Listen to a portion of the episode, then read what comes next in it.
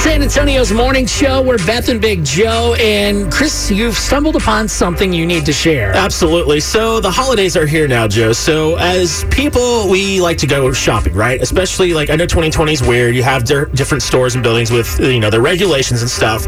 But this post here on Reddit, on the San Antonio Reddit, actually is picking up some steam. I wouldn't say it's necessarily gone viral yet, but it is blowing up. So an overnight stocking crew, Joe, works at HEB. He's anonymous, but he made some observations, and I think some of these tips can actually help us. I like It's- tips. It's from an insider. It's from HEB, the greatest store of all time, and we're going to learn how to shop better during the holidays. So here's some of the tips that this guy has, and they're great. Again, he's anonymous because he doesn't want to out himself or anyone else. But the first tip is come early or super late.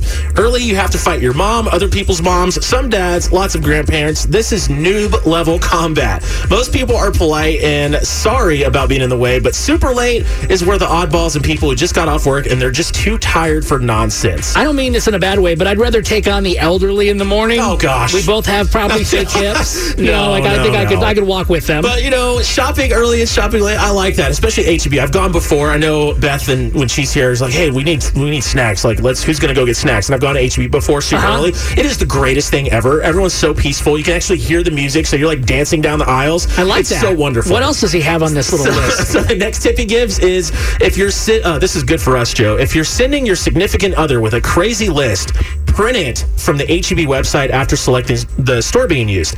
Items will be in order of aisle, and the aisle will be on the list. So many of your fathers, sons, husbands are just drifting the store with handwritten lists like lost puppies. So many people look desperate doing this. That I didn't even know that. Like, so it'll put it in order for you. Yeah, oh my apparently if you go to the HEB website and you pick the store you're going to actually shop at, it'll tell you what's there and what's not and what aisles. So that's amazing. I need to tell my wife that because she's still like newer to HEB. Yeah. She's not used to shopping there. Yeah. And she's like, I don't know where the aisles are. Like I'm familiarized Oh, with. I do this with like diapers wandering the aisle, but we, we can talk about that another day. So if you ask curbside or stocking crew where something is, don't be surprised if they don't know. It's a huge store, so don't be offended. And then this last one here, if we do know, we will tell you the aisle or wherever, but ask follow up questions like what side because there's a hundred thousand items on that aisle. So basically, the big takeaway here is have a plan.